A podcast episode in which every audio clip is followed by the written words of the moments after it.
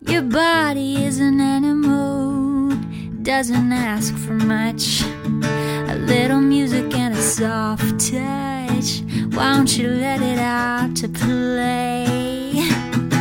Your heart is in a bird cage, singing in your chest. You wanna shut it up, but give it a rest. You're gonna die one day. Hey, everybody. I think when we uh, left this last time, I had just quit my high paying job in Midtown Manhattan in the Diamond District, thanks to the influence of uh, Catalina Montero Alvarez. Where are you now, Catalina Montero Alvarez? Wow, let's see. She was probably in her mid 30s, I would guess. and that was what, the mid 80s?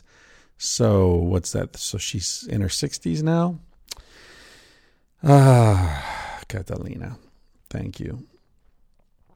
Um anyway, so what happened next? I went to my parents' house, uh, you know, quit my job, had all this money, had um I don't think I mentioned, I don't know if I mentioned in the last episode this Russian guy that I met uh, who went in an apartment, not an apartment, an office in one of the buildings I was managing he was a he was a funny little guy. I mean, these days, uh, I may have mentioned that in the mid '80s, you could buy your way out of the Soviet Union. You know, the world was still divided up into the the Russians or the communists and the so-called free world, the capitalist world. You know, it, it occurs to me that a lot of people listening to this, uh, if you're in your 20s or maybe even in your early 30s, the notion of of what it was like living in the 80s is as exotic to you as India in a way. You know, the internet was a huge, huge change in the way it feels to be alive if you're living in, in the modern world. You know, if you're in a little village in Zimbabwe, I guess it doesn't matter as much. Um, or maybe it does because now everybody has phones there. But in the days before cell phones and internet, email, all that, the world was a very different place. And the Soviet Union, when the Soviet Union still existed, there was a very clear division of, you know, here and there, us and them. Anyway, this guy had bought his way out of the Soviet Union, uh, probably, you know, with his pockets full of diamonds, came to New York and wanted uh, to establish himself in the diamond business there, uh, and you really need to have uh, an office on 47th Street in order to do that. So anyway, he he and I met, and he um, I don't know what he saw in me, but he decided that he was going to just work me till he got an office, and there were no offices, you know. But he one day we were in my office, and he. Um, you know, he came by like every week, just insistent, uh, always a good humor and a big smile on his face and uh, so he he wanted to take me out to lunch, and I knew he was trying to like bribe me or you know whatever, but there just were no offices, and and there were already people you know on a waiting list. And so I refused, refused, refused. But he was a nice guy and, and, whatever. And after a while, I was like, okay, look, we can go to lunch, but we'll go to this burger place on 48th Street. So we went to the burger place, and it was awkward and weird. Um, you know, and I was in my three piece suit with a tie and, you know, the whole fucking shebang. And uh, I remember, I remember taking this uh, bottle of ketchup and instead of like, the, I don't know what I was thinking, but I shook it like, like I was, um, uh, like I was flicking a whip, you know, like a back and forth, not up and down. And so it sort of, I flicked it toward him and then toward me and then toward him and then toward me. And when I flicked it toward myself, the, the top came off and I splattered the side of my face and neck with ketchup. I mean, it was an explosion of ketchup in this crowded Midtown Manhattan burger joint. the whole restaurant, there was like a a beat of silence. Like everybody stopped talking and then hilarity when they saw that I, you know, like, well, I don't know. It's not what they saw in me. They just all started laughing. and thank God it, the cap came off when it was going towards me and not towards him. Because if I had splattered him with ketchup, I'm not sure how that would have turned out. Um, but that ketchup, man, it, I was wearing uh, a dress shirt with a tie, and that ketchup was inside. It got under my collar. It was down under my neck. So it was it was a hell of a splatter.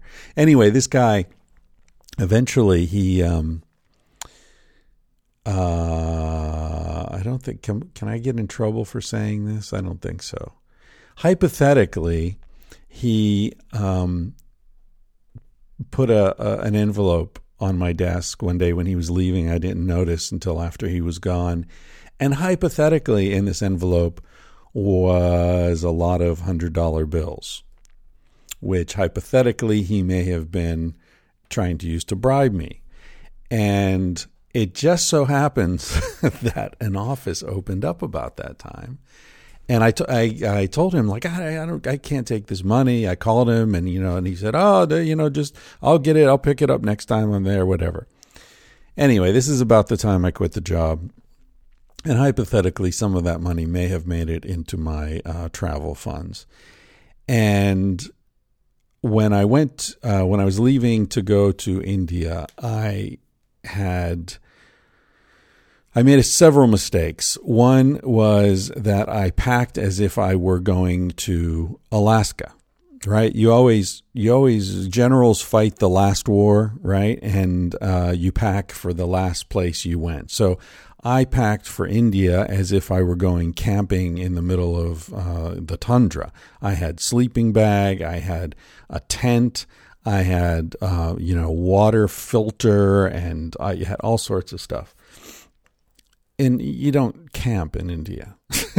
I didn't really understand that until I got there, but you just don't really do that.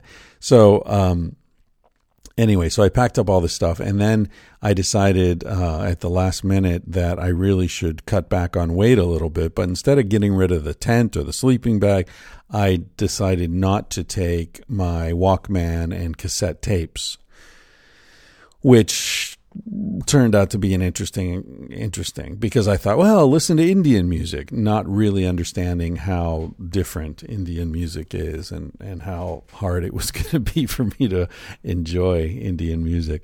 So anyway, I uh, I went all around the United States saying goodbye to people before I left for Asia. Now, this will sound weird to you listening to this, um, but in those days, I, I was going away for a couple of years at least. I didn't know when I would come back. And there was no way to stay in touch with people other than sending letters, uh, letters that could take a month to get there. Uh, to get to the U.S. from India, right? And then, and then what? If they were going to write back to me, they wouldn't know where to write because I didn't have an address.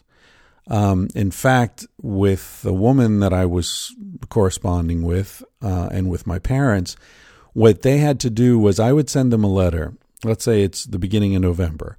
I would send a letter to them. Okay, I would I would calculate that it would get there at the end of November, and then if they wrote back right away, that's another month. So then it would get to me around the end of December.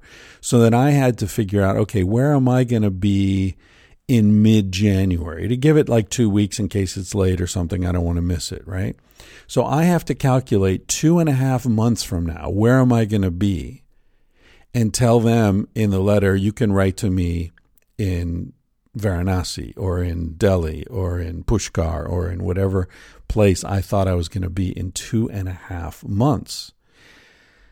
I mean, these days you send an email from some tiny little village in Kerala and your friend gets it in half a second and writes back to you eh, before you leave the internet cafe. It's a completely different world.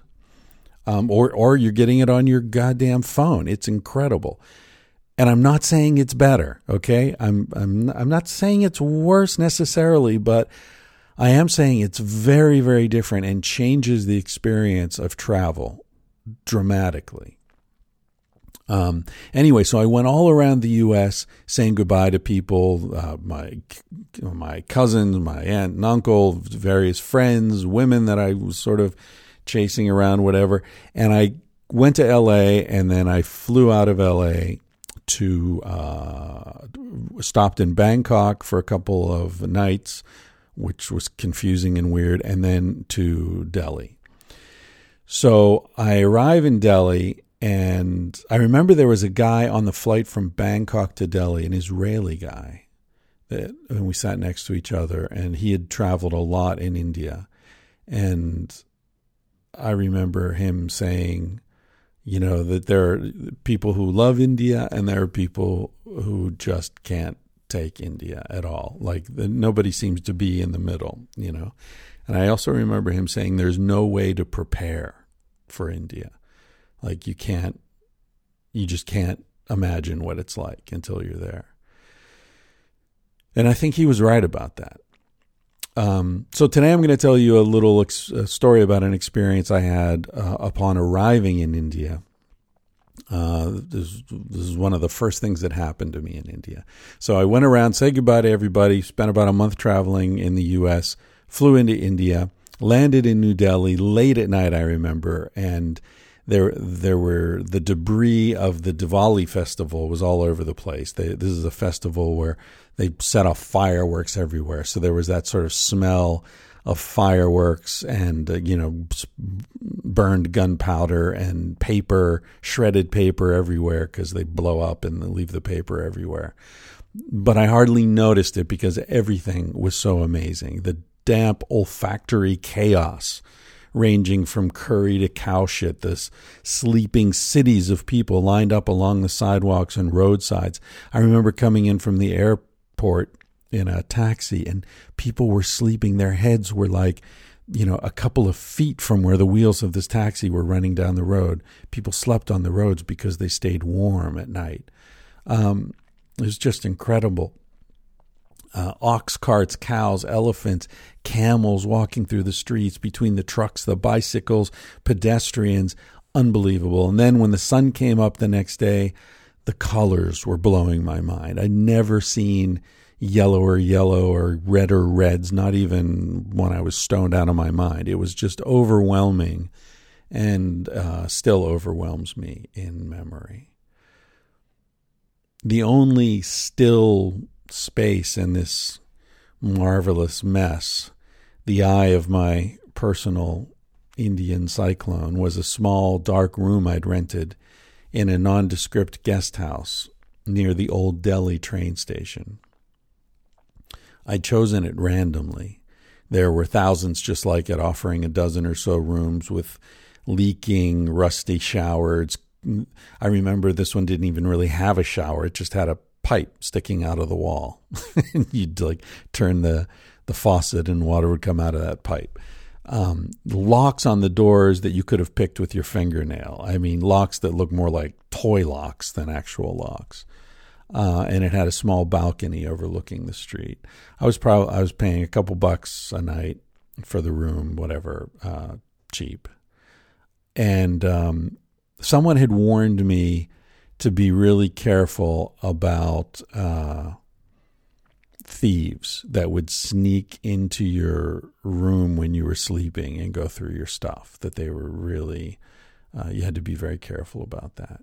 And I had decided that I was going to take most of my money in cash because I had read somewhere that you could get a better exchange rate on uh, $100 bills than you could on traveler's checks. So, to maximize my money, I was carrying probably about $10,000 in cash. Uh, and then, uh, or maybe more, I think about it's about $14,000 in cash. And then uh, a couple thousand more in traveler's checks. I had an American Express card and my passport in a money belt and which I wore under my pants. Um, and at night, in order to make sure everything that there was no way anyone could steal my my money and passport, I kept it under my pillow in bed because I thought there's no way someone's going to get in here, even if I'm dead asleep. They're not going to get their hand under my pillow without me waking up, you know. So about a week into this trip, into my stay in Delhi, I bought a ticket to go up to Jammu and Kashmir, specifically to a place called Srinagar, which is a, a lake in the Himalayas. It was the summer capital when the British ruled India. They used to go up there in the summers, and uh, actually, I don't know if it was the capital. It, I think um, I think there was a uh, another place that was the political capital, but Srinagar was where uh, the the wealthy British would get away for the summer because it was cool, high altitude. And There's this beautiful lake called Dal Lake, um, where they had these uh, these houseboats, and uh, I'll talk about Dal Lake later. Some amazing things happened up there in Srinagar. Um, anyway, so I bought this ticket to go up there, and it's like a two or three day train ride. It's it's a long train ride. It goes up through um, the part of the country where the Sikhs live, or the Punjab, and in those days there was there were Sikhs all over India, of course, but the Punjab is the sort of center of Sikh culture. Amritsar, I think, is the the main city there, uh, where the Golden Temple is. And these days, this was shortly after um, the president of India had been assassinated by her Sikh bodyguards, in fact, and. Um, so there was war brewing. There was a major conflict between the Sikh people and uh, and the sort of dominant cultural group in India, the Hindus, and so you needed special permission to pass through Punjab, even on the train. You know, you had to agree you would not get off the train, and you get a special stamp in your passport and all that. Now you can you can go to the Punjab, but now you can't go to Kashmir, which is where I was headed, which at that point was open, because in Kashmir the population is mostly Muslim, and so there's a conflict there. Um, anyway, so I'd been staying in this place for about a week, in this guest house for about a week. It was a little small guest house, probably 15, maybe 20 rooms. You know, there are hundreds and maybe thousands of them just like it in Old Delhi and um, so I, I, had this train ticket, and the train left really early in the morning. So I woke up. I, you know, I packed up everything the night before, set my alarm, uh, woke up five o'clock in the morning or whatever it was, brushed my teeth, you know, maybe took a shower, uh, got got dressed, grabbed my backpack, and everything, and left. Checked out of the the place, went to the train station. And I, I got there early and I hadn't taken a train in India yet. So I had no idea what, how this was going to work, uh, you know, how I was going to find my car, my space. You know, it's chaos everywhere. So um, I got there uh, probably an hour early and I was and it was already hot. It's like six thirty in the morning, and it's already hot. And I, I remember I'd gotten a, a, chai and I remember sort of squatting down next to my backpack and drinking this chai. And I felt a bead of sweat run down my spine. And I reached around to, to uh, wipe the sweat from the small of my back. And I realized my money belt wasn't there. I didn't have my money belt. I'd left it under the pillow.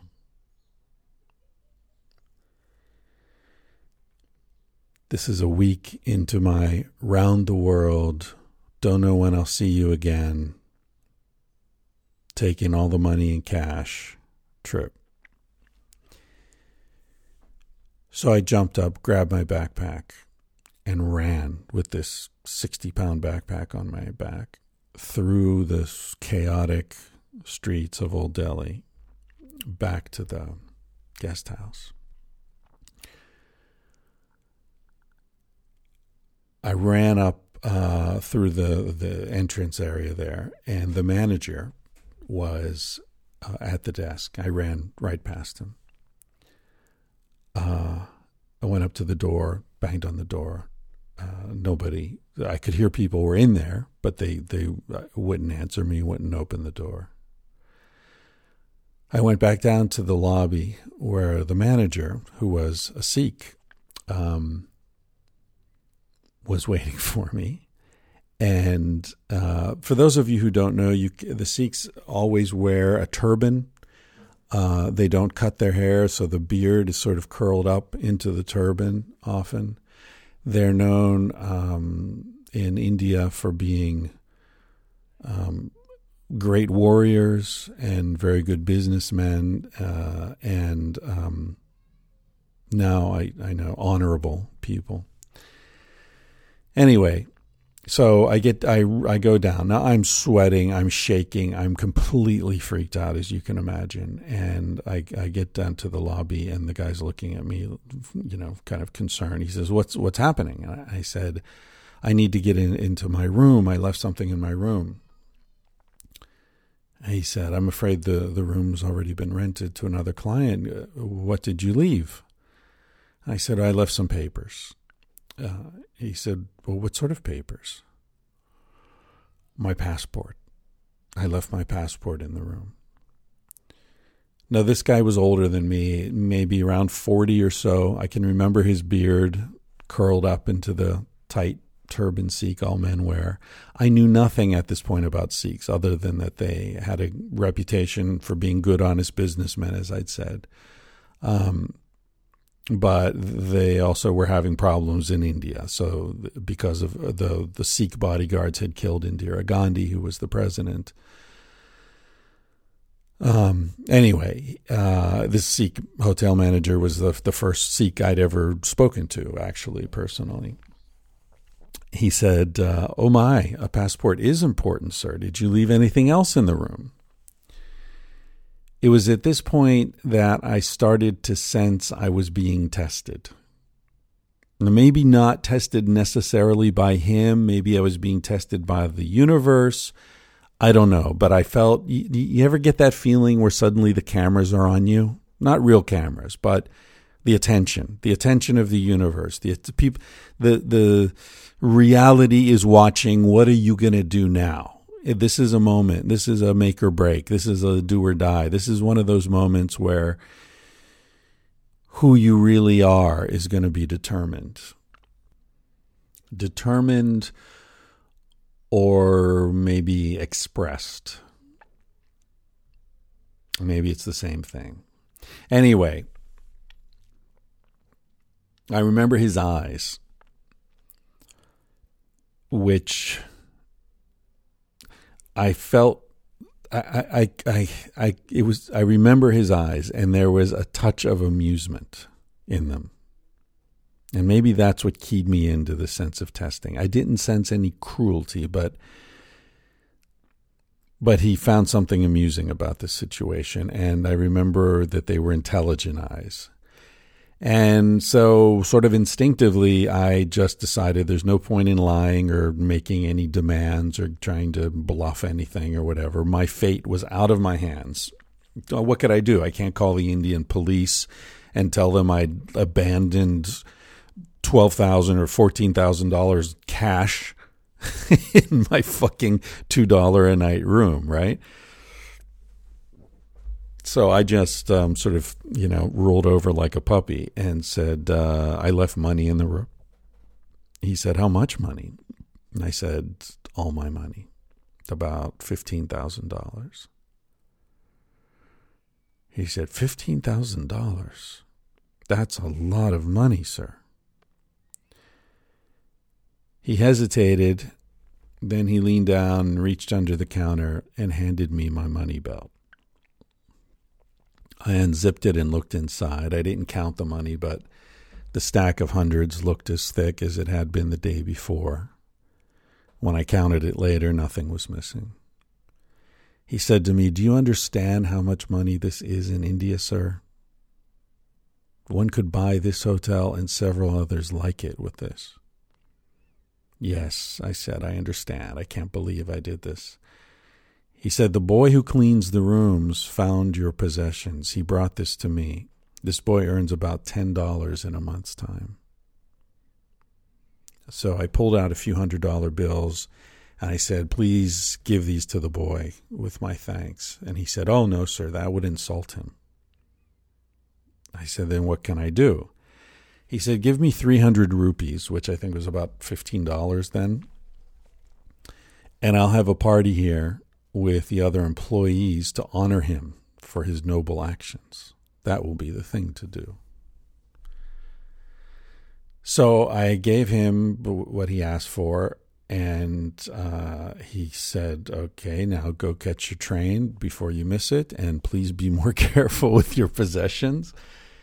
I shook his hand, I thanked him, and I ran back to the train station where I eventually found my place on the train. And you can imagine how that felt to sit on the train after that experience as the train pulled out and I realized what had just happened, which is in in a way that that man had just saved my life. The life I've I now know I've had. The life I was trying to have then. Ultimately, that stack of $100 bills took me through India, Nepal, Thailand, Malaysia, Indonesia, Singapore, Greece, France, Holland, Germany, Czechoslovakia, and back to New York. Along the way, I came to see myself and at least imagined that others saw me as a, a guy who had the wherewithal to step into the unknown and keep his balance, a savvy traveler, an experienced adventurer, a guy who could handle any situation that became a central thread in my life story and my identity. Now, 30 years later, I'm comforted and protected and enriched by that self image. That's why you're listening to me now, right? I consider this my own. It's something I earned. It's an aspect of my life that can never be taken away from me. These years of adventure, this you know, willingness to confront risk and all that kind of stuff. But the truth is that this life that I'm so proud of was in many ways given to me by that man whose name I never asked on a hot November morning in 1986.